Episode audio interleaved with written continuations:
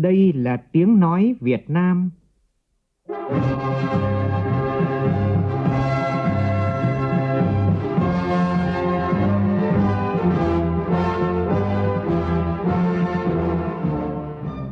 là tiếng nói Việt Nam, phát thanh từ Hà Nội, thủ đô nước Cộng hòa xã hội chủ nghĩa Việt Nam.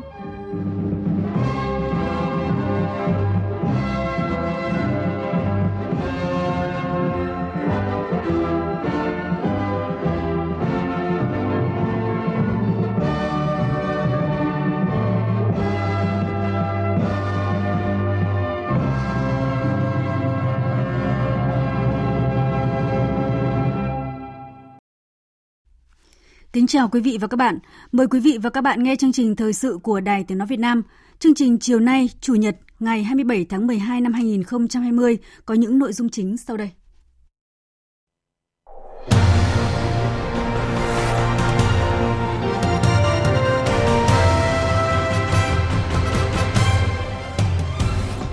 Ngày quốc tế sẵn sàng chống dịch bệnh 27 tháng 12 lần đầu tiên được tổ chức theo sáng kiến của Việt Nam. Nhân sự kiện này, Thủ tướng Chính phủ Nguyễn Xuân Phúc gửi thông điệp tới người dân. 13 trường hợp F1 có tiếp xúc gần với bệnh nhân 1440 cho kết quả âm tính. Các tỉnh khu vực đồng bằng sông Cửu Long khẩn cấp kích hoạt hệ thống phản ứng nhanh phòng chống dịch COVID-19, truy vết các trường hợp tiếp xúc với bệnh nhân số 1440. Tổng cục Thống kê công bố năm nay GDP đạt mức tăng trưởng 2,91% là mức thấp nhất trong giai đoạn 2011-2020 nhưng là thành công lớn của Việt Nam. Tiết mục Vì một Việt Nam hùng cường đề cập tính đúng đắn và giá trị thực tiễn của cương lĩnh 2011 của Đảng với những thành tựu to lớn của đất nước đã đạt được trong 10 năm qua. Trong phần tin thế giới, Liên minh châu Âu hôm nay bắt đầu đợt tiêm chủng vaccine ngừa COVID-19 đầu tiên cho người dân. Tổng thống đắc cử Joe Biden cảnh báo những hậu quả nghiêm trọng nếu ông Donald Trump không chịu ký dự luật chi tiêu ngân sách và gói viện trợ COVID-19.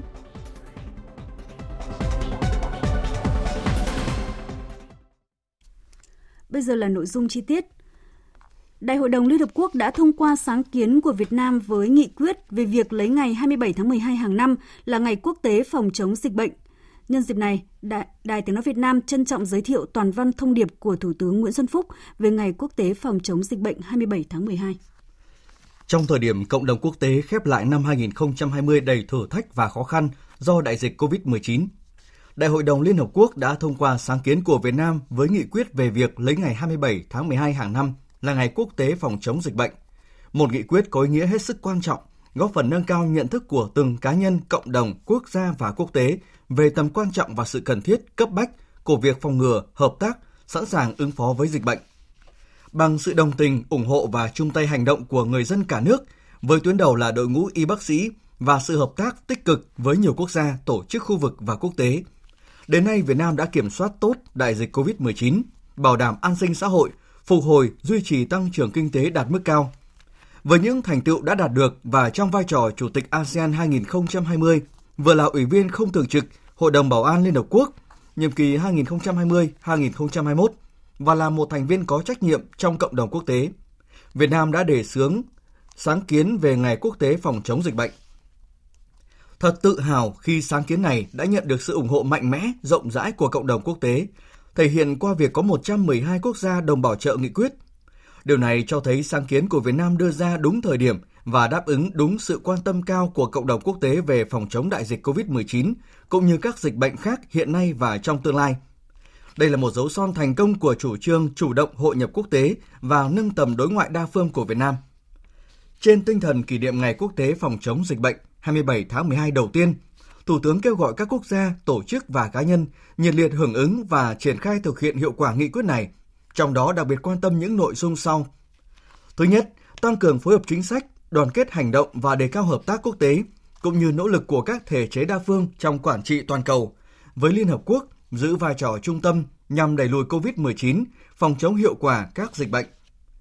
Thứ hai, lấy lợi ích của người dân làm trung tâm cho mọi chính sách và hành động, ưu tiên hàng đầu là bảo vệ sức khỏe, tính mạng con người. Trước mắt cần bảo đảm người dân ở mọi quốc gia và vùng lãnh thổ đều có thể tiếp cận vaccine và thuốc điều trị COVID-19 với giá cả hợp lý.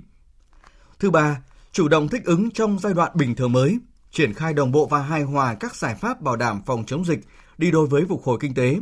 thuận lợi hóa thương mại và đầu tư xuyên biên giới, duy trì các chuỗi cung ứng, nhất là các mặt hàng thiết yếu, thực phẩm, trang thiết bị y tế. Việt Nam tin rằng cộng đồng quốc tế sẽ phát huy ý chí và sức mạnh của người dân mỗi dân tộc cũng như tinh thần đoàn kết, hợp tác quốc tế mạnh mẽ để cùng nhau vượt qua thách thức và xây dựng một tương lai tốt đẹp hơn cho mỗi quốc gia và mọi người dân. Việt Nam luôn sẵn sàng đóng góp vào hành trình cao cả đó. Và trong thông điệp gửi đi nhân ngày quốc tế sẵn sàng chống dịch bệnh 27 tháng 12, Tổng Giám đốc Tổ chức Y tế Thế giới WHO mới đây tuyên bố COVID-19 sẽ không phải là đại dịch cuối cùng và thế giới cần rút ra bài học. Là một sáng kiến do Việt Nam đề xuất và trở thành một sự kiện hàng năm bắt đầu từ năm nay, Ngày quốc tế sẵn sàng chống dịch bệnh góp phần nâng cao nhận thức cũng như nhấn mạnh tầm quan trọng của việc phòng ngừa, hợp tác và sẵn sàng ứng phó với dịch bệnh.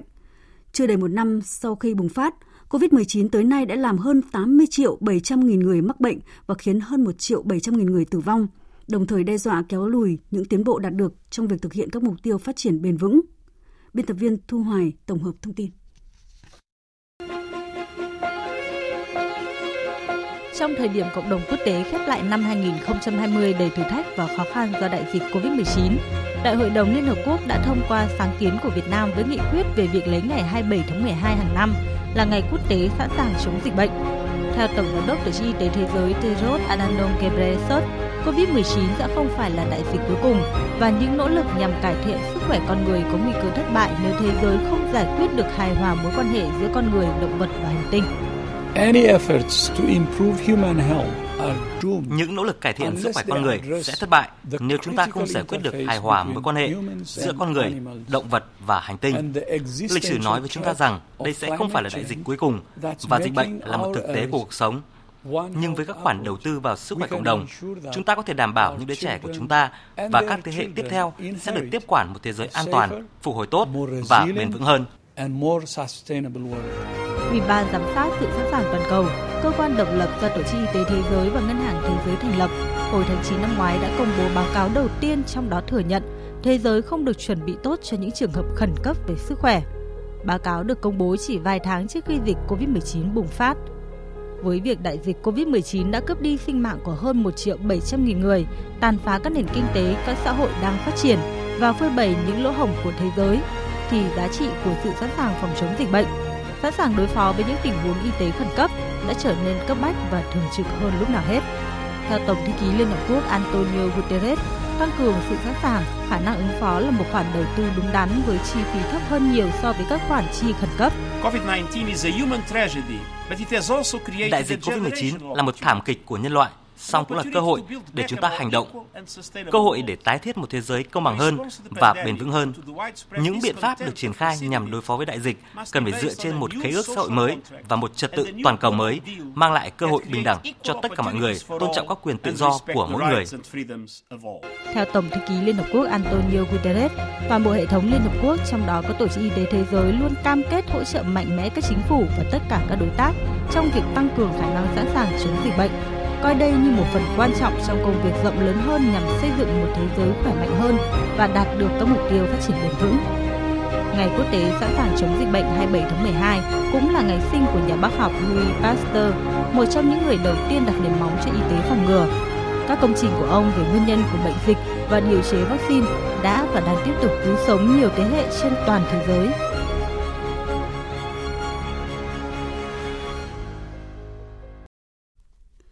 vậy là từ hôm nay, Ngày Quốc tế sẵn sàng chống dịch bệnh bắt đầu được tổ chức hàng năm. Hưởng ứng ngày này, Bộ Thông tin và Truyền thông tiếp tục đề nghị mọi người hãy cài đặt Bluezone để lan tỏa thông điệp thế giới sẵn sàng phòng chống dịch. Thông tin của phóng viên Mai Hạnh. Ứng dụng Bluezone được các công ty công nghệ trong nước nghiên cứu và phát triển trong đợt cao điểm phòng chống dịch bệnh COVID-19 tại nước ta. Theo nghiên cứu của Bộ Thông tin và Truyền thông, nếu 60% người trưởng thành cài đặt ứng dụng này trong điện thoại, thì số liệu báo cáo về các trường hợp tiếp xúc gần tiếp xúc với người bị COVID-19 sẽ đạt mức chính xác gần như tuyệt đối. Ông Nguyễn Mạnh Hùng, Bộ trưởng Bộ Thông tin và Truyền thông nhấn mạnh. Bộ Y tế và Bộ Thông tin và Truyền thông bảo trợ phần mềm Bluezone khuyến khích mọi người dân sử dụng để bảo vệ mình và tiếp đó là bảo vệ những người thân yêu gần gũi của mình, để bảo vệ cộng đồng và chung tay chống dịch. Chúng ta vẫn đang sống trong thời kỳ dịch toàn cầu. Dịch có thể quay lại bất kỳ lúc nào và bất kỳ đâu. Chúng ta phải sẵn sàng các công cụ phòng chống dịch. Bluezone là một công cụ hiệu quả. Hiệu quả vì nó dùng chính cơ chế lây lan của COVID để phát hiện những người nhiễm và có nguy cơ. Nhưng với điều kiện là tất cả chúng ta phải dùng nó. Chương trình thời sự chiều nay sẽ tiếp tục với một thông tin đáng chú ý. Đó là năm nay, GDP đạt mức tăng trưởng 2,91%, là mức thấp nhất giai đoạn 2011-2020, nhưng là thành công lớn của Việt Nam, một kết quả ấn tượng, top đầu thế giới. Giá trị xuất siêu của Việt Nam cũng đạt mức kỷ lục. Tổng cục Thống kê Tổng cục Thống kê Bộ Kế hoạch và Đầu tư khẳng định như thế tại cuộc gặp mặt báo chí diễn ra chiều nay, công bố số liệu thống kê kinh tế xã hội quý 4 và năm 2020. Phóng viên Thu Trang phản ánh. 2020 ghi nhận nỗ lực mạnh mẽ của hoạt động xuất nhập khẩu khi tổng kim ngạch ước đạt gần 544 tỷ đô la Mỹ, tăng 5,1% so với 2019. Trong đó, kim ngạch xuất khẩu đạt 281,5 tỷ đô la Mỹ, nhập khẩu đạt 262,4 tỷ đô la Mỹ. Giá trị xuất siêu lớn nhất từ trước đến nay với 19,1 tỷ đô la Mỹ. Ông Nguyễn Việt Phong, vụ trưởng vụ thống kê thương mại và dịch vụ, Tổng cục Thống kê cho biết. Đây là năm thứ năm liên tiếp Việt Nam đạt thặng dư thương mại là xuất siêu từ năm 2016 đến năm 2020 là điểm sáng và đóng góp tích cực và tăng trưởng kinh tế của Việt Nam năm 2020 và đồng thời sẽ tác động tới tỷ giá hối đoái, tới dự trữ ngoại hối, chuẩn bị cho việc phục hồi kinh tế hậu Covid trong năm 2021, 2022 và những năm tiếp theo. Xuất siêu 19 tỷ của Việt Nam thì cho thấy chúng ta đã tận dụng tốt được cái lợi thế từ từ việc ký kết các cái hiệp định à, quốc tế và đặc biệt là cái EVFTA và nhiều sản phẩm xuất khẩu của Việt Nam là đã được vươn lên và đáp ứng được những thị trường thị trường khó tính, đặc biệt ở EU. Khu vực FDI đã đạt tăng trưởng dương cả về xuất xuất khẩu lẫn nhập khẩu. Khu vực kinh tế trong nước lại tăng trưởng âm ở cả xuất khẩu và nhập khẩu. Còn về triển vọng mà của xuất nhập khẩu của năm 2021 ấy, vaccine à, COVID-19 sẽ được sản xuất và phân phối có được cái điều này thì kinh tế thế giới sẽ phục hồi, kinh tế Việt Nam cũng sẽ được hưởng lợi. Các hoạt động xuất nhập khẩu của Việt Nam cũng sẽ có sự tăng trưởng mạnh hơn. 2020, đời sống của 97,58 triệu dân trên cả nước tuy gặp nhiều khó khăn do ảnh hưởng của thiên tai dịch bệnh, nhưng được sự quan tâm chỉ đạo của các cấp các ngành, từ trung ương đến địa phương, đặc biệt là sự đồng lòng nỗ lực của người dân, an ninh trật tự được đảm bảo, cuộc sống của người dân ổn định và đây chính là tiền đề quan trọng cho giai đoạn kinh tế xã hội mới. Để tăng trưởng tốt hơn và bền vững hơn, bà Nguyễn Thị Hương, Tổng cục trưởng Tổng cục Thống kê khuyến nghị phải tiếp tục duy trì đảm bảo môi trường an toàn cho đời sống của người dân và đảm bảo thuận lợi nhất cho hoạt động sản xuất kinh doanh xã hội, tập trung tháo gỡ khó khăn cho doanh nghiệp sản xuất kinh doanh, hỗ trợ cộng đồng doanh nghiệp trong việc tìm thị trường nhập khẩu nguyên liệu, phụ tùng, linh kiện thay thế xem xét để ban hành và thực thi các giải pháp mang tính đột phá để các tổ chức kinh tế tiếp cận ứng dụng công nghệ, tập trung nâng cao năng suất lao động, năng lực cạnh tranh của nền kinh tế. Xuất khẩu cũng là điểm sáng của thành phố Hồ Chí Minh trong năm kinh tế biến động vì Covid-19 với tổng kim ngạch của thành phố ước đạt hơn 44 tỷ đô la Mỹ, tăng 4,6% so với cùng kỳ năm trước. Phóng viên Lệ Hằng thường trú tại thành phố Hồ Chí Minh phản ánh. Điểm sáng của thành phố Hồ Chí Minh năm 2020 là xuất khẩu ở khu công nghệ cao tăng trưởng cao. Nơi đây, tổng giá trị xuất khẩu năm nay ước đạt hơn 19 tỷ USD, tăng 20% so với năm trước, chiếm gần một nửa kim ngạch xuất khẩu của thành phố. Trong đó, các doanh nghiệp có giá trị xuất khẩu tăng cao là Samsung, Intel, Jabil, ước tăng từ 20 đến 30%. Theo bà Lê Bích Loan, Phó trưởng ban quản lý khu công nghệ cao thành phố Hồ Chí Minh, trong khó khăn này, một số doanh nghiệp có vốn đầu tư nước ngoài cũng chuyển sang sử dụng nguyên liệu trong nước để có nguồn cung ổn định. Chính điều này tạo ra cơ hội cho doanh nghiệp trong nước tham gia vào chuỗi cung ứng cho các doanh nghiệp FDI. Hiện nay, các doanh nghiệp FDI đã sử dụng khoảng 30% nguồn nguyên liệu trong nước để thay thế cho nguồn nhập khẩu, trong khi trước đây các doanh nghiệp FDI nhập nguyên liệu nước ngoài đến 90% có hợp đồng có thị trường đó là làm sao anh đảm bảo để mà cái cung ứng cung cấp những cái hợp đồng đó chính là những cái sự thay đổi đổi mới về cái công nghệ và cải tiến kỹ thuật và nâng cái năng suất lao động của các doanh nghiệp trong khu này lên bởi vì cái yếu tố cải thiện công nghệ đổi mới công nghệ là bắt buộc cái từ đầu là họ thường xuyên cập nhật cái quy trình sản xuất họ được thiết kế lại hết giảm lao động lại và tăng cái sự tự động hóa thay thế những cái công đoạn robot vào trong khó khăn về dịch Covid-19, mặt hàng nông sản xuất khẩu vẫn tăng gần 39%, đạt 740 triệu USD. Thành phố Hồ Chí Minh kỳ vọng trong thời gian tới, nông sản xuất khẩu sẽ là ngành mang lại tỷ đô. Xuất khẩu nông sản mang lại nhiều giá trị vì tỷ trọng nguyên liệu trong nước chiếm phần lớn. doanh nghiệp không phải bỏ ngoại tệ nhập nguyên liệu. Điều quan trọng là trong những lúc kinh tế khó khăn, các sản phẩm nông nghiệp luôn là trụ đỡ cho nền kinh tế nước ta. Ông Nguyễn Đình Tùng, giám đốc điều hành công ty Vina TNT Group, trụ sở tại quận Phú Nhuận cho biết, để ổn định và mở rộng thị trường xuất khẩu trong giai đoạn khó khăn này, doanh nghiệp đã xây dựng được nền tảng tốt về vùng nguyên liệu trái cây. Trước khi lô hàng của TNT xuất vào được thị trường châu Âu, thì trái cây xuất khẩu của họ đã được Mỹ cấp mã số vùng trồng và đạt các tiêu chuẩn như Global Gap, HACCP, vân vân còn người ta có thì lúc nào mình muốn phải có hàng người ta hết chứ mình không bị ngắt hàng. Độ ổn định là khi nào à, chất lượng tôi có hàng hóa tôi đều đặt để mà làm được ba vấn đề đó thì sau lưng đó về có một cái bộ máy có những người nông dân người ta phải trồng canh tác rất là giỏi luân phiên ấy, để mà lúc nào cũng có hàng cho mình. Và cái đội ngũ logistics nhà máy rồi cái đội ngũ xuất nhập khẩu đồ. Tại vì hàng tươi này là một cái hàng mà nó cực kỳ nhanh hỏng đâm ra là mọi thứ nó phải đều trơn tru như một cái máy. Bên cạnh sự linh hoạt thích ứng nhanh với thị trường của doanh nghiệp thì sự hỗ trợ của các cơ quan chức năng cũng tạo thuận lợi cho doanh nghiệp đẩy mạnh xuất khẩu. Ông Lê Huỳnh Minh Tú, Phó Giám đốc Sở Công Thương Thành phố Hồ Chí Minh cho biết, Sở đã tăng cường hỗ trợ doanh nghiệp xúc tiến thương mại trực tuyến và tập huấn, hướng dẫn doanh nghiệp thực thi có hiệu quả các hiệp định thương mại tự do FTA Hiện nay chúng tôi cùng với các đơn vị là tổ chức các cái hội nghị kết nối trực tuyến, thì qua đó các doanh nghiệp sẽ tìm kiếm cái thị trường của mình cũng như tìm kiếm cái nguồn nguyên liệu cho mình để mà có thể nhập khẩu và à, sản xuất để xuất khẩu. Và các cái việc mà đàm phán thì chủ yếu là thông qua hình thức là trực tuyến. Năm 2020 là một năm đầy biến động với nền kinh tế của thành phố Hồ Chí Minh. Nhưng với điểm sáng trong xuất khẩu thì đây sẽ là nền tảng để doanh nghiệp vững vàng, có những chiến lược phù hợp trong sản xuất kinh doanh để tiếp tục phát huy những thế mạnh kinh tế của thành phố Hồ Chí Minh trong năm 2021. Còn tại Quảng Ngãi, vượt qua nhiều khó khăn thách thức trong năm 2020 này, năm 2021, năm đầu tiên thực hiện kế hoạch phát triển kinh tế xã hội 5 năm 2021-2025, tỉnh Quảng Ngãi đề ra mục tiêu phát huy tối đa lợi thế và tiềm năng trong thu hút đầu tư. Quảng Ngãi tập trung khơi thông nguồn lực, đẩy mạnh hỗ trợ doanh nghiệp tháo gỡ khó khăn vướng mắc, triển khai nhanh các dự án đầu tư. Phản ánh của phóng viên Vinh Thông tại miền Trung. Dù chịu nhiều ảnh hưởng của dịch Covid-19 và thiên tai, nhưng năm 2020, khu Liên hợp gang thép Hòa Phát Dung Quốc vẫn là một trong những doanh nghiệp duy trì được nhịp độ sản xuất kinh doanh và tiến độ triển khai dự án tại khu kinh tế Dung Quốc, tỉnh Quảng Ngãi. Những ngày cuối năm, không khí trên công trường luôn khẩn trương với hơn 10.000 kỹ sư công nhân, nhà máy, hăng say làm việc. Sau gần 4 năm triển khai, giai đoạn 1 của dự án với công suất 4 triệu tấn một năm sắp hoàn thành, đang từng bước đưa vào sản xuất theo hình thức cuốn chiếu –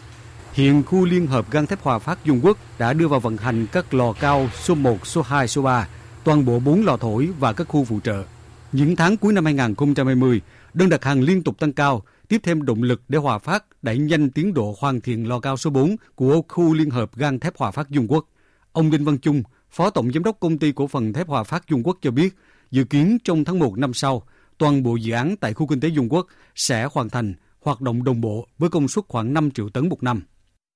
tỉnh Quảng Ngãi quan tâm đến dự án và đồng hành dự án ngay từ ngày đầu tỉnh lập ra những cái tổ công tác chuyên trách để hỗ trợ cho dự án và đồng thời cũng chỉ đạo ban quản lý huyện, xã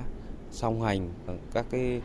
chuyên môn về đất đai, về thủ tục hành chính, về giấy phép để tạo điều kiện hướng dẫn cho doanh nghiệp thuận lợi cho công tác và cũng sẵn sàng cùng với với doanh nghiệp là đề nghị trung ương, các bộ ngành để mà tháo gỡ các khó khăn cho doanh nghiệp ở những khâu liên quan. Năm 2020, hoạt động xúc tiến thu hút đầu tư vào tỉnh Quảng Ngãi gặp nhiều khó khăn. Kết quả thu hút đầu tư vào Quảng Ngãi đạt thấp, nhất là dự án đầu tư trực tiếp nước ngoài FDI. Trong năm, tỉnh Quảng Ngãi cấp phép cho 4 dự án FDI với tổng vốn đầu tư hơn 64 triệu đô la Mỹ, điều chỉnh 10 dự án và thu hồi 2 dự án. Toàn tỉnh có 65 dự án FDI còn hiệu lực, với tổng vốn đầu tư hơn 1,95 tỷ đô la Mỹ. Hiện có 35 trên 65 dự án đã đi vào hoạt động, 24 dự án đang triển khai, 6 dự án đang tạm dừng. Năm qua, tỉnh này có quyết định chủ trương đầu tư cho 53 dự án đầu tư trong nước với tổng vốn đăng ký gần 2.790 tỷ đồng. Trong năm, có 15 dự án đi vào hoạt động. Hiện nay, hầu hết các khu công nghiệp ở Quảng Ngãi đã lấp đầy các dự án, quỹ đất không còn nhiều, trong khi tiến độ thực hiện nhiều dự án đầu tư còn chậm dù đã giao đất. Ông Ngô Văn Trọng, trưởng ban quản lý khu kinh tế Dung Quốc và các khu công nghiệp Quảng Ngãi cho rằng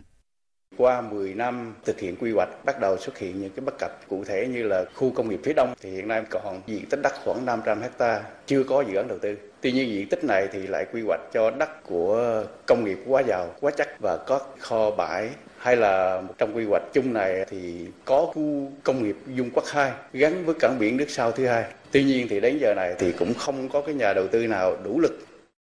Năm 2021 là năm đầu tiên thực hiện kế hoạch phát triển kinh tế xã hội 5 năm, giai đoạn 2021-2025. Tỉnh Quảng Ngãi đề ra mục tiêu phát huy tối đa lợi thế và tiềm năng của tỉnh trong thu hút đầu tư, quan tâm đến chất lượng dự án. Cụ thể, tỉnh hỗ trợ doanh nghiệp tháo gỡ các khó khăn, vướng mắt, đẩy mạnh triển khai nhanh các dự án đã được cấp phép, đồng thời ưu tiên thu hút các dự án về lĩnh vực công nghiệp hóa dầu, công nghiệp phụ trợ, công nghệ cao, cảng biển, hệ thống logistics, công nghệ sạch, công nghiệp ứng dụng công nghệ cao, hạ tầng đô thị du lịch dịch vụ, vân vân. Ông Đặng Văn Minh, Chủ tịch Ủy ban nhân dân tỉnh Quảng Ngãi cho biết, tỉnh tăng cường đẩy mạnh công tác xúc tiến đầu tư tại chỗ nhằm nâng cao chất lượng và hiệu quả thu hút đầu tư. Ủy ban nhân tỉnh giao cho các sở ngành khẩn trương giải quyết các vướng mắc để khơi thông nguồn lực nhất là nguồn lực về đất đai để thu hút nguồn vốn của doanh nghiệp đầu tư. Không thể để tình trạng giao đất cho doanh nghiệp nhưng doanh nghiệp không làm, đất đai bỏ trống dẫn đến bức xúc của người dân, tài nguyên đất đai lãng phí. Tập trung giải quyết các tồn tại yếu kém trong thời gian qua nhưng chưa được giải quyết kịp thời, gây bức xúc cho người dân và doanh nghiệp. Vì một Việt Nam hùng cường. Vì một Việt Nam hùng cường.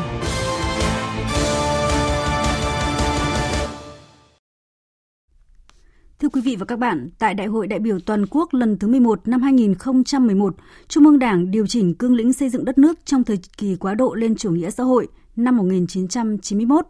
Cương lĩnh xây dựng đất nước trong thời kỳ quá độ lên chủ nghĩa xã hội bổ sung phát triển năm 2011 của Đảng không chỉ tiếp tục khẳng định con đường đi lên chủ nghĩa xã hội mà còn đưa vào văn kiện này những nội dung mới phù hợp với những xu thế lớn của thời đại, đề ra mục tiêu phương hướng và định hướng lớn phát triển đất nước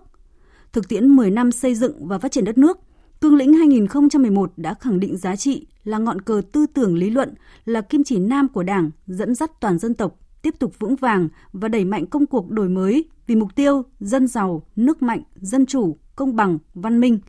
Trong chuyên mục Vì một Việt Nam hùng cường hôm nay, phóng viên Lại Hoa có bài viết Cương lĩnh 2011, ngọn cờ tư tưởng lý luận, kim chỉ nam của Đảng. Mời quý vị và các bạn cùng nghe.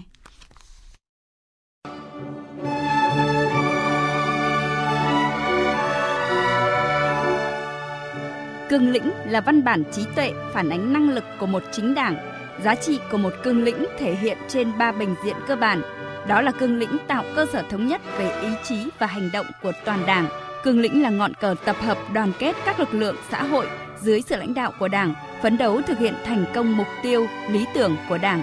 Đồng thời, cương lĩnh có giá trị định hướng, chỉ đạo chiến lược to lớn, toàn diện đối với sự nghiệp phát triển của một đất nước – từ năm 2011 đến nay, Đại hội 11, 12 của Đảng, Ban chấp hành Trung ương, Bộ Chính trị, Ban Bí thư trên cơ sở quán triệt, vận dụng sáng tạo cương lĩnh 2011 đã ban hành nhiều nghị quyết, chỉ thị, quy định, quyết định, kết luận nhằm cụ thể hóa phát triển đường lối, chủ trương của Đảng. Tham gia chuẩn bị văn kiện nhiều nhiệm kỳ của Đảng, đặc biệt là dự thảo văn kiện Đại hội 13 của Đảng, Phó giáo sư tiến sĩ Nguyễn Viết Thông, Tổng thư ký Hội đồng Lý luận Trung ương khẳng định, Cương lĩnh 2011 bổ sung phát triển đã hoàn thiện về lý luận, đường lối đổi mới, những vấn đề căn cốt nhất, những nguyên tắc và định hướng căn bản nhất trong đường lối xây dựng, bảo vệ đất nước trên con đường quá độ đi lên chủ nghĩa xã hội với tầm nhìn đến giữa thế kỷ 21. Qua 10 năm thực hiện cương lĩnh bổ sung phát triển năm 2011, chúng ta đã khái quát cái sự phát triển lý luận và đặc biệt là khai quát thực tiễn. Và trên cơ sở nhận định về phát triển lý luận và thực tiễn của cương lĩnh bổ sung phát triển 21 có khẳng định giá trị cương lĩnh xây dựng đất nước trong thời kỳ quá độ lên chủ nghĩa xã hội, bao gồm cả cương lĩnh 91 và cương lĩnh bổ sung phát triển năm 21 chúng ta khẳng định rằng cương lĩnh vẫn là cái ngọn cờ tư tưởng lý luận, ngọn cờ chiến đấu và ngọn cờ quy tụ sức mạnh đại đoàn kết toàn dân tộc để phấn đấu xây dựng một nước Việt Nam dân giàu, nước mạnh, dân chủ, công bằng, văn minh. Đặc trưng cơ bản bao trùm tổng quát được cương lĩnh 2011 nêu ra đó là mô hình chủ nghĩa xã hội, phấn đấu xây dựng một nước Việt Nam dân giàu, nước mạnh, dân chủ, công bằng, văn minh và được bổ sung thêm đặc trưng do nhân dân làm chủ và con người có cuộc sống ấm no, tự do, hạnh phúc, có điều kiện phát triển toàn diện. Mười năm qua, Việt Nam kiên định con đường đi lên chủ nghĩa xã hội, những thành tựu đạt được càng khẳng định tính ưu việt của chế độ xã hội chủ nghĩa mà các nước tư bản không thể có được. Qua đó cũng cho thấy nền dân chủ của tuyệt đại đa số nhân dân gắn với công bằng và tiến bộ xã hội trong từng bước phát triển và từng chính sách phát triển. Phó giáo sư tiến sĩ Lưu Văn An, quyền giám đốc Học viện Báo chí và Tuyên truyền khẳng định người dân được biết, được bàn, được làm, được kiểm tra và được thụ hưởng những cái công cuộc xây dựng chủ nghĩa xã hội hiện nay. Thế cho nên tôi nghĩ rằng là cái mối quan hệ mật thiết đảng và dân nó tốt đẹp hơn bao giờ hết. Chưa bao giờ nền dân chủ chúng ta được mở rộng như bây giờ. Huy động được đông đảo lực lượng nhân dân tham gia. Đấy chính là một cái nền tảng để chúng ta vững bước đi vào chiều sâu và thực hiện mục tiêu những cái phương hướng cương lĩnh từ đại đảng lần thứ 11 năm 2011 và ra. Trong 10 năm thực hiện cương lĩnh 2011, tốc độ tăng trưởng kinh tế của nước ta được phục hồi và luôn duy trì ở mức khá cao. Năm 2020, dù chịu nhiều tác động tiêu cực bởi đại dịch Covid-19, Việt Nam vẫn được xếp vào các nước có mức tăng trưởng cao. Đổi mới mô hình tăng trưởng, cơ cấu lại nền kinh tế và thực hiện ba đột phá chiến lược, tạo nên bước chuyển biến tích cực thể chế kinh tế thị trường, định hướng xã hội chủ nghĩa từng bước được xác lập đầy đủ theo hướng hiện đại, đồng bộ và hội nhập.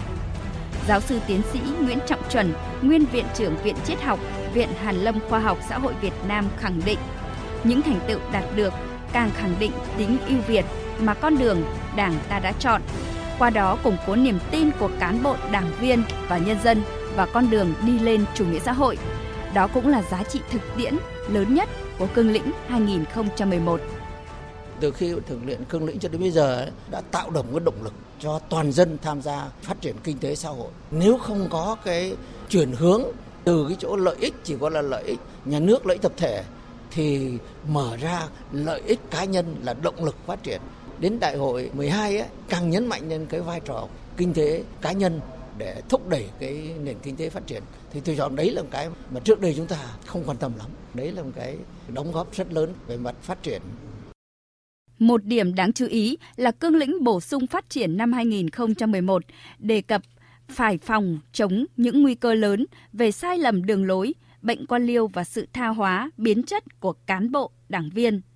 Thời gian qua, đặc biệt trong nhiệm kỳ đại hội 12, Đảng đã đẩy mạnh công cuộc đấu tranh phòng chống tham nhũng, lãng phí. Đã có 131.000 đảng viên bị thi hành kỷ luật trong 8 năm qua. Riêng từ đầu nhiệm kỳ đại hội 12 đến nay đã thi hành kỷ luật 87.000 cán bộ, đảng viên, trong đó có hơn 3.200 đảng viên bị kỷ luật liên quan đến tham nhũng, 110 cán bộ thuộc diện Trung ương quản lý, đã thể hiện rõ tinh thần không có vùng cấm, không có ngoại lệ, không chịu sức ép của bất kỳ tổ chức cá nhân nào. Phó giáo sư tiến sĩ Nguyễn Văn Yên, nhà xuất bản Chính trị quốc gia sự thật đánh giá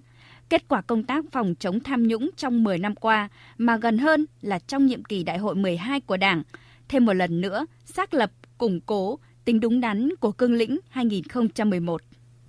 Cương lĩnh chúng ta 2011 cho đến nay thì chú ý chống tham nhũng. Đây là một vấn đề khá tinh nhị, khá phức tạp khóa 12 xử lý rất nhiều cán bộ cao cấp, cả quân đội, tướng lĩnh. Thực cái này là rất nguy hiểm. Bác Hồ nói đây là giặc nội xâm. Cái gì làm sụp đổ chúng ta chính là cái thế giặc nội xâm này. Tham nhũng, lãng phí, quan liêu. Giặc trong người và giặc nội xâm. Cái này là chúng ta phải cố gắng khắc phục và lấy lại niềm tin của nhân dân đối với đảng. Thực tiễn 10 năm thực hiện cương lĩnh 2011 gắn với 35 năm tiến hành công cuộc đổi mới đã khẳng định tính đúng đắn của đường lối đổi mới do Đảng khởi xướng, lãnh đạo nói chung, giá trị thực tiễn của cương lĩnh 2011 nói riêng. Kiên định và đổi mới sáng tạo chính là phương pháp biện chứng để cương lĩnh thật sự là ngọn cờ tư tưởng, lý luận, ngọn cờ quy tụ sức mạnh đại đoàn kết toàn dân tộc và là kim chỉ nan hành động có giá trị bền vững, lâu dài đối với toàn Đảng, toàn dân trên con đường đi tới một xã hội dân giàu, nước mạnh, dân chủ, công bằng và văn minh.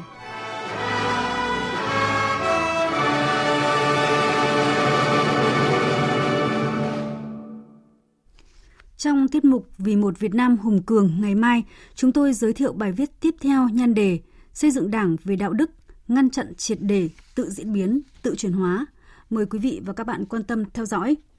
Tiếp theo sẽ là một sự kiện quan trọng sẽ diễn ra vào ngày mai tại Hà Nội, đó là hội nghị chính phủ với địa phương. Hội nghị lần này có ý nghĩa đặc biệt hơn khi diễn ra vào cuối nhiệm kỳ và chuẩn bị bước vào năm đầu của giai đoạn mới khi mà kinh tế đất nước bị ảnh hưởng bởi dịch COVID-19. Hội nghị sẽ bàn về những cơ hội, thách thức và sẽ đưa ra những quyết sách quan trọng để đưa đất nước vững bước vào thời kỳ phát triển mới. Đây không chỉ là dịp đánh giá tổng kết lại một năm qua mà còn là dịp nhìn lại cả chặng đường 5 năm và quan trọng hơn đề ra nhiệm vụ, giải pháp chủ yếu để hoàn thành các mục tiêu phát triển trong năm 2021 cũng như các năm tiếp theo. Với ý nghĩa đặc biệt quan trọng của năm 2021, chính phủ sẽ tiếp tục đề cao tinh thần đoàn kết, kỳ cương, yêu cầu từng bộ ngành địa phương tiếp tục tập trung thực hiện mục tiêu kép, không lơ là chủ quan trước đại dịch, tranh thủ thời cơ, nỗ lực phục hồi và phát triển kinh tế xã hội trong trạng thái bình thường mới với khát vọng phát triển, tinh thần đổi mới sáng tạo, cải cách mạnh mẽ, quyết liệt và hành động hơn nữa. Thời sự VOV nhanh, tin cậy, hấp dẫn. Tiếp tục thông tin về trường hợp nhiễm COVID-19 nhập cảnh trái phép tại Vĩnh Long. Sáng nay, đoàn công tác của Viện Pasteur Thành phố Hồ Chí Minh có buổi làm việc với Ban chỉ đạo phòng chống dịch COVID-19 của tỉnh Vĩnh Long về công tác phòng chống dịch bệnh COVID-19 khi tỉnh vừa xác định có một ca mắc COVID-19 nhập cảnh trái phép. Phóng viên Tranh Tuy đưa tin. Theo Ban chỉ đạo phòng chống dịch COVID-19 tỉnh Vĩnh Long, hiện nay ca bệnh số 1440 đang được cách ly và điều trị tại Bệnh viện Lao và Bệnh phổi tỉnh Vĩnh Long. Tình trạng sức khỏe ổn định, chưa có các biểu hiện ho, sốt. Tỉnh đang tập trung các giải pháp để điều trị cho bệnh nhân COVID-19, tiếp tục rà soát kỹ, chính xác những trường hợp có tiếp xúc gần.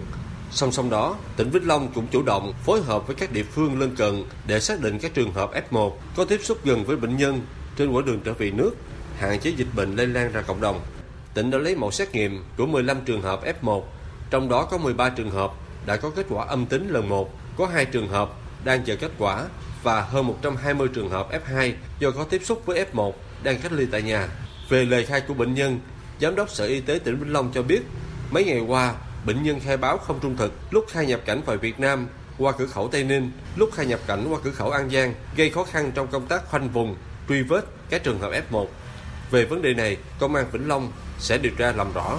Ông Lữ Quang Ngời, Chủ tịch Ủy ban dân tỉnh Vĩnh Long cho biết, tỉnh sẽ quản lý chặt các trường hợp xuất nhập cảnh, mỗi trường hợp nhập cảnh đều phải được cách ly tập trung, thực hiện lấy mẫu xét nghiệm SARS-CoV-2 đúng quy trình. Tuyên truyền đây là tuyên truyền vừa phòng bệnh nhưng mà cũng vừa khai báo y tế. Mặc dù là phòng chống dịch à, tập trung quyết liệt nhưng cũng phải đảm bảo phát triển kinh tế, à, phát triển đảm bảo cái an ninh xã hội ở địa phương. Thống nhất tuyên truyền vận động để các doanh nghiệp, các người dân tham gia phòng chống dịch. Trước diễn biến dịch COVID-19 đang diễn biến phức tạp nhằm phòng ngừa dịch bệnh lây lan, lực lượng chức năng các địa phương vùng biên giới Tây Nam đang quyết liệt tăng cường công tác tuần tra kiểm soát dịch bệnh để ngăn chặn người qua lại bất hợp pháp tại khu vực biên giới. Phản ánh của nhóm phóng viên Đài Tiếng nói Việt Nam tại khu vực đồng bằng sông Cửu Long.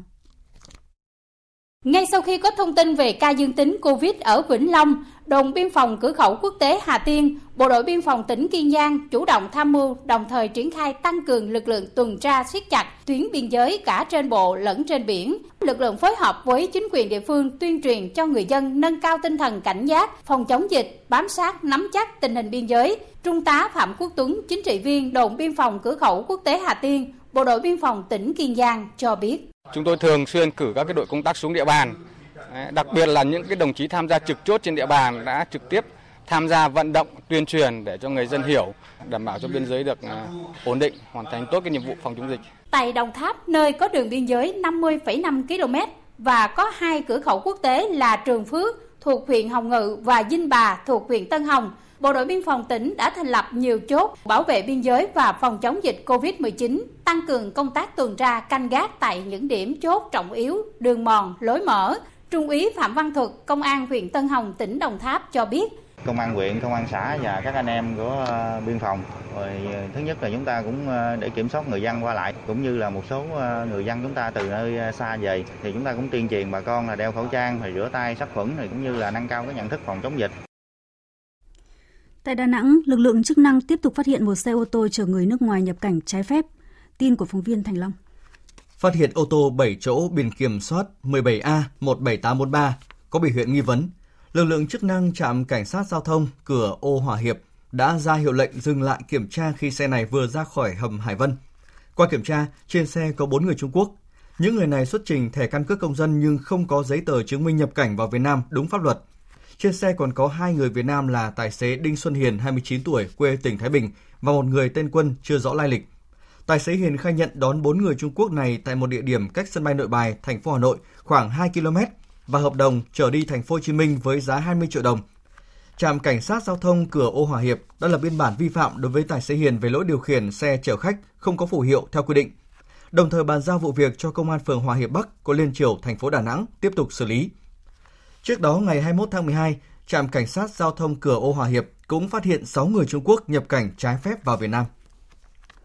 Thông tin cập nhật từ Bộ Y tế cho biết vừa có thêm một ca mắc mới COVID-19 nhập cảnh được cách ly ngay tại Hà Nội. Bệnh nhân 1441 là nam, 60 tuổi, quốc tịch Việt Nam, có địa chỉ tại phường Mỹ An, quận Ngũ Hành Sơn, thành phố Đà Nẵng. Từ ngày 21 tháng 12, bệnh nhân từ Mỹ nhập cảnh sân bay Nội Bài được cách ly, điều trị tại Bệnh viện nhiệt đới Trung ương cơ sở Đông Anh. Kết quả xét nghiệm hôm nay cho kết quả dương tính với SARS-CoV-2. Chuyển sang một số sự kiện diễn ra trong ngày. Ngày hội Thanh niên Việt Nam ASEAN 2020 khai mạc hôm nay tại Hà Nội. Đây là hoạt động tổng kết đánh giá các nội dung hợp tác ASEAN đã được triển khai trong năm, đồng thời là dịp để thanh niên sinh viên ASEAN cùng chung vui với thành công chung của Việt Nam trong năm đảm nhận vị trí Chủ tịch ASEAN 2020. Phát biểu khai mạc, Bí thư thứ nhất Trung ương Đoàn Thanh niên Cộng sản Hồ Chí Minh Nguyễn Anh Tuấn, chủ nhiệm Ủy ban Quốc gia về Thanh niên Việt Nam cho biết, với tinh thần gắn kết và chủ động thích ứng của năm ASEAN 2020, vượt qua những khó khăn do đại dịch COVID-19, Ủy ban Quốc gia về Thanh niên Việt Nam, Trung ương Đoàn Thanh niên Cộng sản Hồ Chí Minh đã đề xuất đưa ra sáng kiến và được Ủy ban ASEAN Quốc gia 2020 thống nhất chủ trương tổ chức 6 hoạt động hợp tác thanh niên ASEAN trong năm 2020. Những nội dung này đã được tổ chức thành công hiệu quả, tạo dấu ấn, góp phần thúc đẩy công tác phát triển thanh niên ASEAN và tăng cường hợp tác thanh niên trong khu vực. Ngày hội Thanh niên Việt Nam ASEAN 2020 sẽ góp phần nâng cao nhận thức của thanh niên Việt Nam về ASEAN, về những kết quả quan trọng Việt Nam đã đạt được trong năm Chủ tịch ASEAN 2020, thể hiện cam kết của Việt Nam trong việc thực hiện kế hoạch hoạt động thanh niên ASEAN giai đoạn 2016-2020, khẳng định sự tham gia tích cực có trách nhiệm của Việt Nam trong hợp tác ASEAN, đồng thời đóng góp vào thành công chung của năm Việt Nam đảm nhận cương vị Chủ tịch ASEAN 2020. Một hoạt động ý nghĩa khác trong hai ngày hôm qua và hôm nay, tại Trung tâm Văn hóa Kinh Bắc, tỉnh Bắc Ninh, Hội đồng đội Trung ương tổ chức tổng kết và trao giải thưởng chương trình Thiếu nhi Việt Nam vươn ra thế giới lần thứ nhất với chủ đề Bản sắc ASEAN. Tại chương trình tổng kết và trao giải, các em thiếu nhi đại diện cho 23 đội của 16 tỉnh thành phố đã được tham gia hoạt động tìm hiểu và giao lưu với nghệ nhân tại Trung tâm Văn hóa Dân gian tranh Đông Hồ, trưng bày triển lãm các khu vực gian hàng bản sắc ASEAN, giao lưu các tiết mục văn nghệ, thi thuyết trình giới thiệu về văn hóa ẩm thực, địa lý, lịch sử, tôn giáo, du lịch của 10 quốc gia trong khối ASEAN.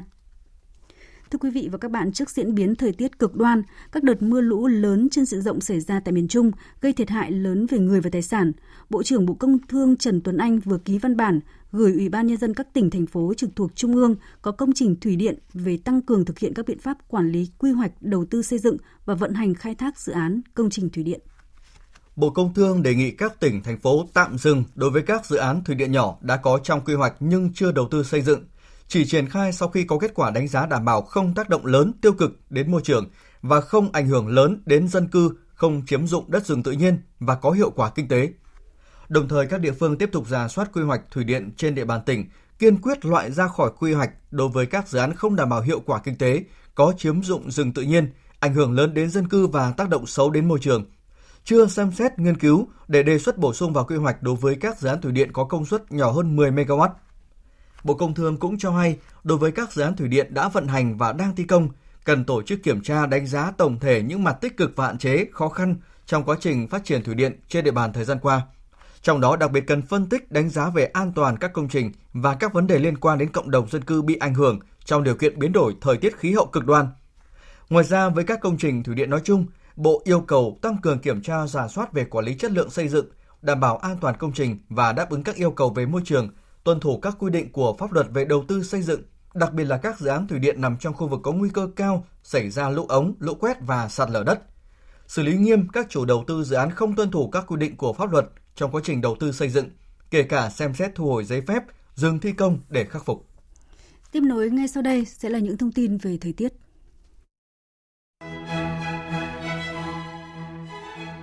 Trung tâm Dự báo Khí tượng Thủy văn Quốc gia cho biết từ ngày 30 tháng 12, Bắc Bộ trời sẽ chuyển rét nhanh khi khí lạnh tràn về kèm mưa rào và gió mạnh. Và kể từ ngày 1 tháng 1 Tết Dương lịch, trời chuyển rét hanh và dự báo các tỉnh Bắc Bộ nhiệt độ về đêm giảm còn 7 đến 9 độ, có nơi dưới 7 độ. Ban ngày trời rét từ 15 đến 18 độ, có nơi dưới 15 độ. Riêng vùng núi cao dưới 3 độ, có nơi 0 độ. Đặc điểm của đợt rét này là ngắn ngày và được dự báo là đợt rét đậm rét hại có cường độ mạnh nhất kể từ đầu mùa và so với 4 năm gần đây thì đây là đợt rét hiếm gặp. Nguy cơ xuất hiện băng giá và sương muối ở vùng núi cao.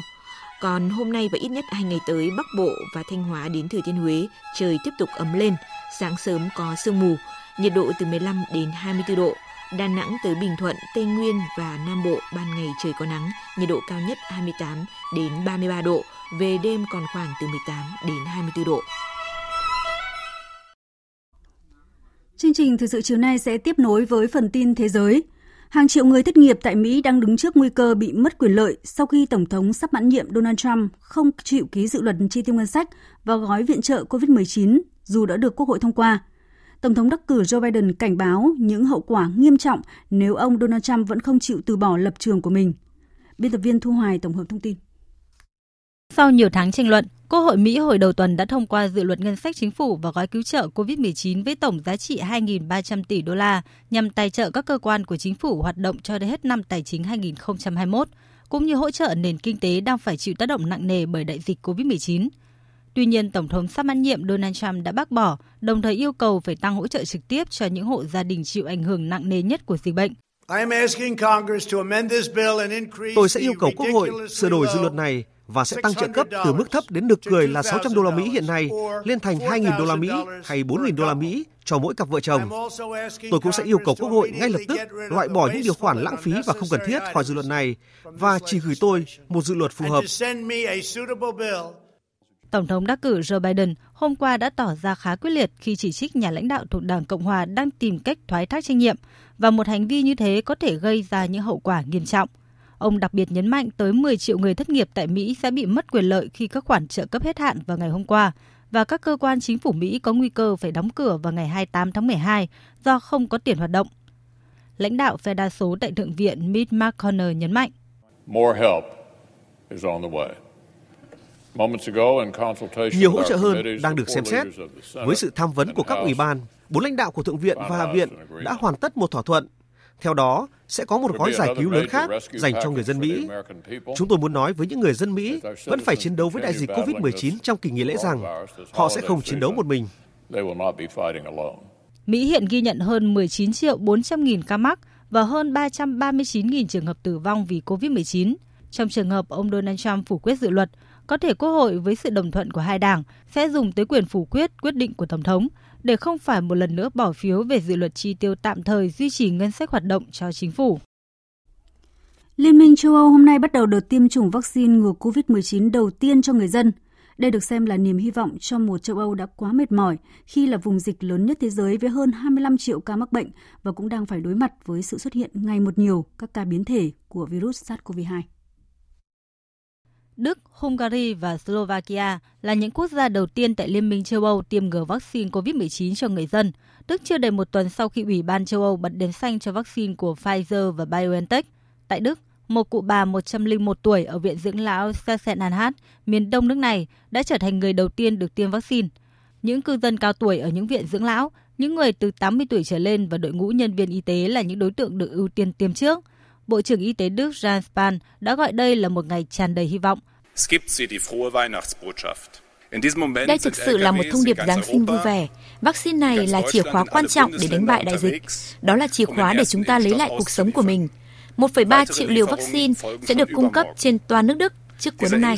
Và từ tháng riêng, con số này sẽ còn nhiều hơn mỗi tuần, gần 700.000 liều mỗi tuần vào tháng riêng, hơn 10 triệu liều BioNTech trong quý 1. Và chúng tôi dự đoán rằng việc phê duyệt vaccine Moderna sẽ diễn ra vào những ngày đầu tiên của tháng 1 với 1,5 triệu liều nữa.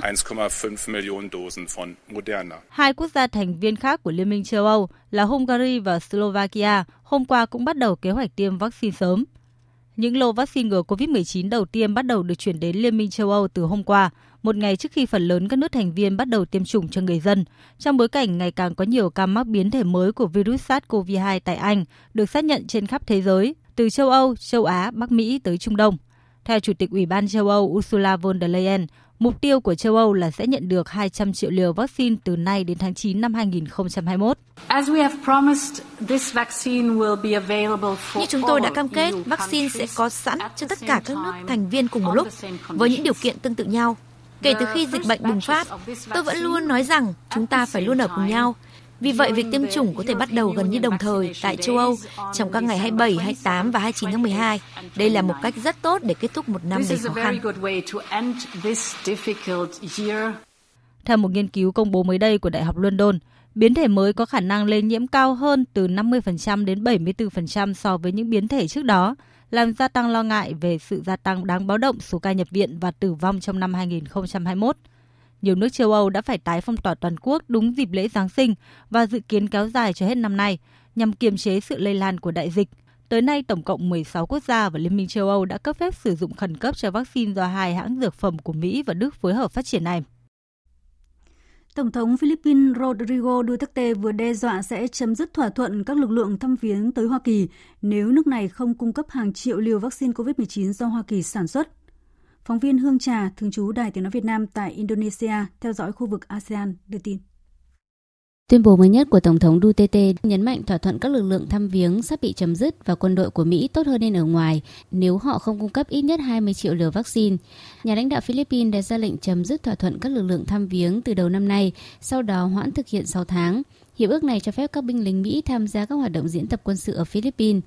Tổng thống Rodrigo cho rằng nếu muốn cung cấp vaccine cho Philippines, Mỹ nên làm điều đó mà không gây ra quá nhiều ồn ào.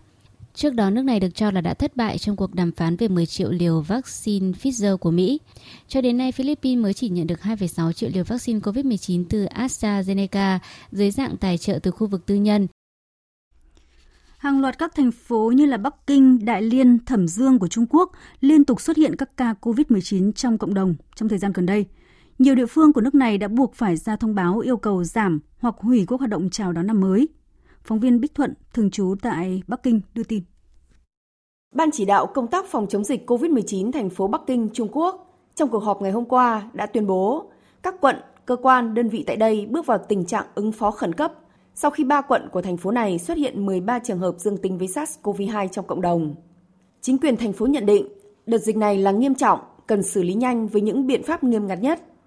Theo phân tích của các chuyên gia, dịch tại Trung Quốc là do xâm nhập từ bên ngoài nhưng có thể đến từ nhiều nguồn khác nhau. Cùng lúc đó, hai thành phố Đại Liên và Thẩm Dương của tỉnh Liêu Ninh miền Đông Bắc Trung Quốc cũng có thêm 7 ca COVID-19 trong ngày hôm qua, khiến tỉnh này đã có 7 ngày liên tiếp xuất hiện 26 ca bệnh trong cộng đồng, cùng khoảng 20 trường hợp không triệu chứng. Trước tình hình này, hàng loạt các khu vui chơi và chùa triển ở Bắc Kinh đã tuyên bố hủy các hoạt động đón năm mới và Tết như đếm ngược đêm 31 tháng 12 năm 2020 hay thỉnh chuông trong đêm giao thừa. Các hoạt động tụ tập đông người đầu năm như lễ hội xuân, các giải thi đấu thể thao trên nguyên tắc sẽ không được tổ chức. Các hoạt động giao lưu đón năm mới và Tết được khuyến khích tổ chức online, giảm quy mô hoặc hủy bỏ. Trong khi thư viện, bảo tàng, công viên và những địa điểm công cộng khác sẽ chỉ mở cửa cho khách có hẹn trước. Người dân thủ đô cũng phải tuân thủ các biện pháp kiểm soát đi lại chặt chẽ. Số lượng người được phép sử dụng phương tiện giao thông công cộng như tàu hỏa, máy bay, xe buýt và tàu điện ngầm cũng bị hạn chế. Cơ quan an toàn hàng không Liên minh châu Âu vừa ra hạn lệnh cấm bay với hãng hàng không quốc gia Pakistan thêm 3 tháng. Lý do là vì cơ quan này thiếu tin tưởng và chứng chỉ và việc giám sát các hoạt động của hàng không quốc gia Pakistan. Từ hồi tháng 7, Liên minh châu Âu đã đình chỉ cấp giấy phép bay của hãng hàng không quốc gia Pakistan tại tất cả các quốc gia thành viên của khối trong 6 tháng sau vụ bê bối cấp bằng giả cho phi công. Một trận động đất mạnh 5,3 độ Richter làm rung chuyển miền đông Thổ Nhĩ Kỳ vào sáng sớm nay. Phóng viên Ngọc Thạch, thường trú Đài Tiếng Nói Việt Nam tại Ai Cập đưa tin. Trận động đất xảy ra ở độ sâu 2 km. Bộ trưởng Nội vụ Thổ Nhĩ Kỳ Suleiman Seylu nói rằng chưa có báo cáo ngay lập tức về thương tích hoặc thiệt hại. Các tỉnh Malatya, Diyarbakir và Sanliurfa của Thổ Nhĩ Kỳ cũng bị ảnh hưởng. Tháng 1 vừa qua, một trận động đất mạnh 6,9 độ Richter đã xảy ra ở Elazi khiến 41 người ở tỉnh này và vùng lân cận Malatya thiệt mạng. Một trận động đất khác ở thành phố cảng phía tây Izmir vào tháng 10 khiến 116 người thiệt mạng. Đáng chú ý là trận động đất tồi tệ nhất ở Thổ Nhĩ Kỳ trong nhiều thập kỷ xảy ra vào năm 1999 ở Tây Bắc nước này, khiến khoảng 18.000 người thiệt mạng. Quý vị và các bạn đang nghe chương trình Thời sự chiều của Đài Tiếng Nói Việt Nam. Tiếp nối ngay sau đây sẽ là trang tin thể thao.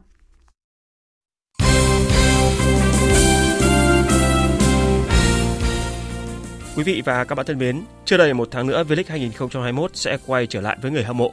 Để chuẩn bị cho mùa giải mới, các câu lạc bộ Hoàng Anh Gia Lai, SHB Đà Nẵng, Dược Nam Hà Nam Định, Khánh Hòa và chủ nhà BKM Bình Dương sẽ tham dự giải bóng đá Cúp Thiên Long 2020 diễn ra từ ngày 28 tháng 12 đến ngày 5 tháng 1 trên sân Gò Đậu, tỉnh Bình Dương.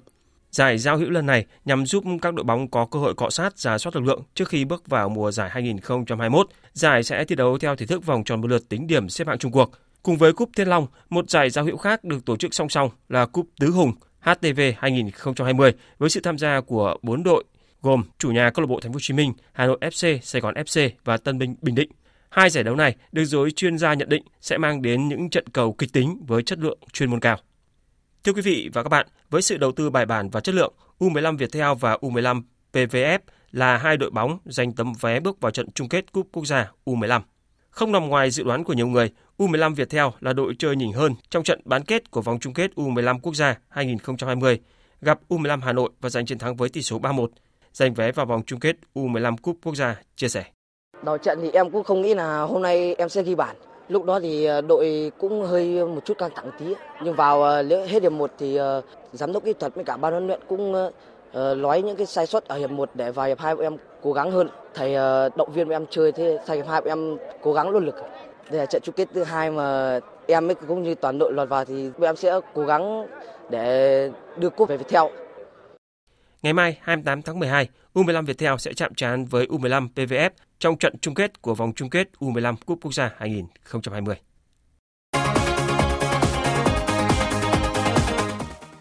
Dạng sáng nay 27 tháng 12, câu lạc bộ Chelsea đã nhận thất bại cay đắng 1-3 trước câu lạc bộ Arsenal trong trận derby thành London ở vòng 15 Premier League trên sân Emirates. Chelsea đã bị Arsenal dẫn trước tới 3 bàn chỉ sau 5-6 phút thi đấu. Đội bóng của huấn luyện viên Lampard kịp trở lại trong những phút cuối với bàn gỡ 1-3 của Tammy Abraham. Với kết quả này, câu lạc bộ Chelsea vẫn đứng ở vị trí thứ 7 Premier League với 25 điểm, còn câu lạc bộ Arsenal tăng một bậc lên bậc thứ 14 khi có trong tay 17 điểm. Cũng ở vòng 15, câu lạc bộ Manchester United có trận hòa hai đều trước câu lạc bộ Leicester City. Sau trận đấu, huấn luyện viên Solskjaer tỏ ra tiếc nuối khi không giành trọn vẹn 3 điểm. Thất vọng vì chúng tôi không thể giành được chiến thắng. Chúng tôi đã tạo ra nhiều cơ hội ghi bàn, nhưng tất cả chỉ dừng lại ở mức nguy hiểm. Một điểm không phải là kết quả quá tệ, nhưng chúng tôi thất vọng vì đã không thể có được 3 điểm. Cũng ở vòng đấu này, đoàn quân của huấn luyện viên Pep Guardiola đã giành chiến thắng trong cuộc tiếp đón câu lạc bộ Newcastle với tỷ số 2-0. Bắn hạ chiếc chòe, đoàn quân của huấn luyện viên Pep Guardiola bất bại 6 trận liên tiếp tại Premier League và vươn lên vị trí thứ 5 trên bảng xếp hạng với 26 điểm, kém đội đầu bảng Liverpool đúng 5 điểm. Dự báo thời tiết Trung tâm Dự báo Khí tượng Thủy văn Quốc gia cho biết hiện ở phía Bắc có một bộ phận không khí lạnh mạnh đang di chuyển xuống phía Nam. Khoảng tối và đêm ngày 29 tháng 12, bộ phận không khí lạnh này sẽ ảnh hưởng đến vùng núi Bắc Bộ, sau đó ảnh hưởng đến các nơi khác ở Bắc Bộ, Trung Bộ và một số nơi ở Nam Trung Bộ. Do ảnh hưởng của không khí lạnh mạnh, tối và đêm 29 tháng 12 ở Bắc Bộ có mưa. Từ ngày 30 tháng 12, ở các tỉnh Trung Bộ có mưa, có nơi mưa vừa, mưa to và rông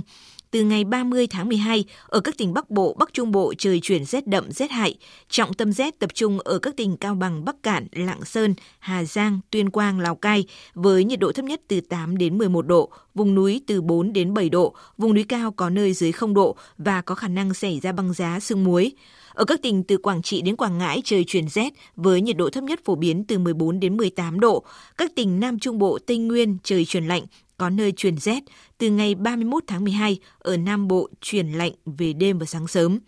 Còn à, trong ngày mai và ngày kia ở các tỉnh Bắc Bộ trời ấm áp với nhiệt độ cao nhất 25-26 độ. Và sau đây sẽ là phần dự báo chi tiết các khu vực đêm nay và ngày mai. Phía Tây Bắc Bộ có mây, có mưa nhỏ vài nơi, đêm và sáng sớm trời rét, nhiệt độ từ 15 đến 25 độ. Phía Đông Bắc Bộ nhiều mây, đêm và sáng sớm có mưa nhỏ, mưa phùn và sương mù, đêm và sáng trời rét, nhiệt độ từ 17 đến 24 độ. Các tỉnh từ Thanh Hóa đến Thừa Thiên Huế nhiều mây, có mưa nhỏ và sương mù, trưa chiều giảm mây trời nắng, đêm và sáng sớm trời rét, nhiệt độ từ 18 đến 27 độ. Các tỉnh ven biển từ Đà Nẵng đến Bình Thuận có mưa rào vài nơi, nhiệt độ từ 21 đến 29 độ. Tây Nguyên có mưa rào vài nơi, nhiệt độ từ 18 đến 29 độ. Nam Bộ, đêm có mưa rào vài nơi, ngày nắng, nhiệt độ từ 22 đến 33 độ. Khu vực Hà Nội nhiều mây, đêm và sáng sớm có mưa nhỏ, mưa phùn và sương mù. Đêm và sáng sớm trời rét, nhiệt độ từ 18 đến 24 độ. Tiếp theo là dự báo thời tiết biển, vịnh Bắc Bộ có mưa vài nơi, sáng sớm có sương mù nhẹ rải rác, tầm nhìn xa trên 10 km, giảm xuống dưới 1 km trong sương mù, gió nhẹ. Vùng biển từ Quảng Trị đến Quảng Ngãi, từ Bình Định đến Ninh Thuận, từ Bình Thuận đến Cà Mau có mưa rào vài nơi, tầm nhìn xa trên 10 km, gió Đông Bắc cấp 4, cấp 5. Vùng biển từ Cà Mau đến Kiên Giang không mưa, tầm nhìn xa trên 10 km, gió Đông cấp 3, cấp 4. Khu vực Bắc Biển Đông có mưa vài nơi, tầm nhìn xa trên 10 km, gió Đông Bắc cấp 5, riêng phía Đông có lúc cấp 6, giật cấp 7, biển động. Khu vực giữa và Nam Biển Đông và khu vực quần đảo Hoàng Sa thuộc thành phố Đà Nẵng, khu vực quần đảo Trường Sa thuộc tỉnh Khánh Hòa có mưa rào và rông rải rác. Trong cơn rông có khả năng xảy ra lốc xoáy và gió giật mạnh. Tầm nhìn xa trên 10 km, giảm xuống từ 4 đến 10 km trong mưa, gió Đông Bắc cấp 4, cấp 5. Vịnh Thái Lan có mưa rào và rông vài nơi, tầm nhìn xa trên 10 km, gió nhẹ. Những thông tin thời tiết vừa rồi cũng đã kết thúc chương trình Thời sự chiều nay của Đài Tiếng Nói Việt Nam. Chương trình này do các biên tập viên Thu Hòa, Đức Hưng biên soạn và thực hiện với sự tham gia của phát thanh viên Thành Tuấn, kỹ thuật viên Đoàn Thanh, chịu trách nhiệm nội dung Hoàng Trung Dũng. Cảm ơn quý vị và các bạn đã quan tâm theo dõi. Xin kính chào tạm biệt và hẹn gặp lại.